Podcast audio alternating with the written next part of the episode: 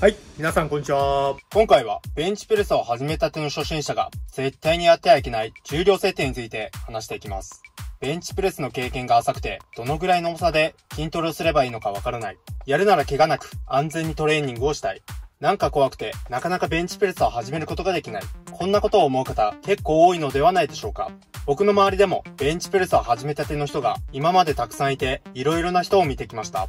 その中には、怪我をする人、しない人いますが、ベンチプレスを始めたてで、怪我をする人の原因は、様々ある中で、明らかに一つ共通している点があります。なので、これを知っている状態で、始めるのと始めないのでは、怪我をする確率や、今後の自分の姿を大きく変えてしまいます。今回、この動画を最後の最後までご覧いただくことで、ベンチプレス初心者の方が絶対にやってはいけない重量設定について、未経験者、実践経験が浅い初心者の方が、逆に設定すべき重量、回数、セット数をインプットすることが可能で、それによって怪我なく安全にスタートダッシュを切ることができますので、特にベンチプレスの経験が浅い人は、しっかりかり自分のものにしてもらえたらなと思います。その前に、このチャンネルでは、たとえバーベルを持ったことがない筋トレ素人の方でも、最高のパフォーマンスを発揮し、理想の肉体と自分を手に入れるための貴重な詳細や情報を徹底解説するトレーニングが好きな方、体を鍛えようとしている方には非常にたまらないチャンネルです。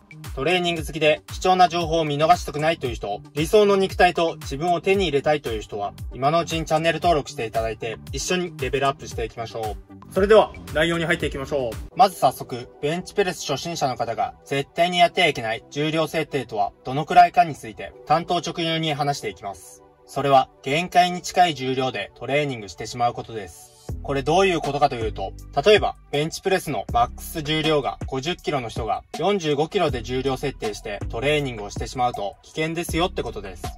なぜ危険かというと、未経験や初心者の人だと筋肉が重い重量に慣れていないため、力の入れ方がわからないのが原因で、首や肩、腰を痛めてしまう、フォームを崩して怪我をしてしまうリスクを高めてしまうからです。悪気があってやっているわけでもないのに最悪ですよね。けどこんなことを言うと、高重量でやらないと、そもそも強くならないのでは、と疑問に持たれる方いると思います。確かに、高重量でベンチプレスをやらないと、体が重さになれず、より重い重量を上げることができません。ですが、ベンチプレスをいきなり始めたばかりで、すぐに重い重量を上げようとしてしまうと、重量が上がらないどころか、すぐに怪我をしてしまうのがオチです。冒頭で話した僕の周りのベンチプレスを始めたての初心者で、すぐに怪我をしてしまった人のほとんどの原因がこれです。なので、いきなり高重量でトレーニングをすることや、短期間で扱う重量を別人のように変えてやるという発想は今すぐ捨ててください。はっきり言って危険すぎるので。では、未経験者、実践経験が浅い初心者の方が設定すべき重量、またその重量の回数とセット数はどのぐらいがいいのか気になりますよね。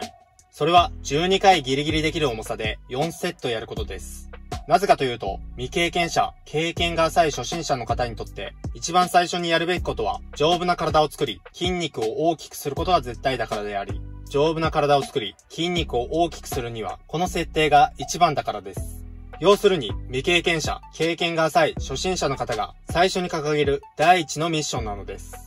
ですが、ここまで聞いてくれた人の中には、筋肉を大きくせずに重量を上げたい。体を大きくなくても高重量を上げる人いますよね。と突っ込みたくなると思います。確かに体に似合わず、異常に重い重量を上げる人は少々いますが、丈夫な体を作らないと安定感がなく、怪我のリスクを高めてしまうので、筋肉を大きくせずに重い重量を上げること、それは非常に難易度が高いことなのです。人それぞれベンチプレスをやる目的は違いますが、もしベンチプレスをやるあなたの目的が、より重い重量を上げることだったら、まずは丈夫な体を作り、筋肉を大きくしてからでないと、非効率で重い重量を上げることができるので、最終的に遠回りをしてしまう結果になります。なので、ベンチプレスの実践経験がない方、経験が浅い方がやるべきことは、12回ギリギリできる重さで4セットで追い込み、丈夫な体を作り、筋肉を大きくさせることです。それも、ただ単に12回ギリギリできる重さで4セットで追い込むだけではなく、トレーニングを行う際の動作は、ゆっくり下げ、ゆっくり上げることを意識することで、さらに筋肉が大きくなる筋肥大の効果が増してきます。物事には順序があり、段階があるので、ベンチプレスを行う際も、順序や段階を間違うことなく、正しい方法で鍛えていきましょ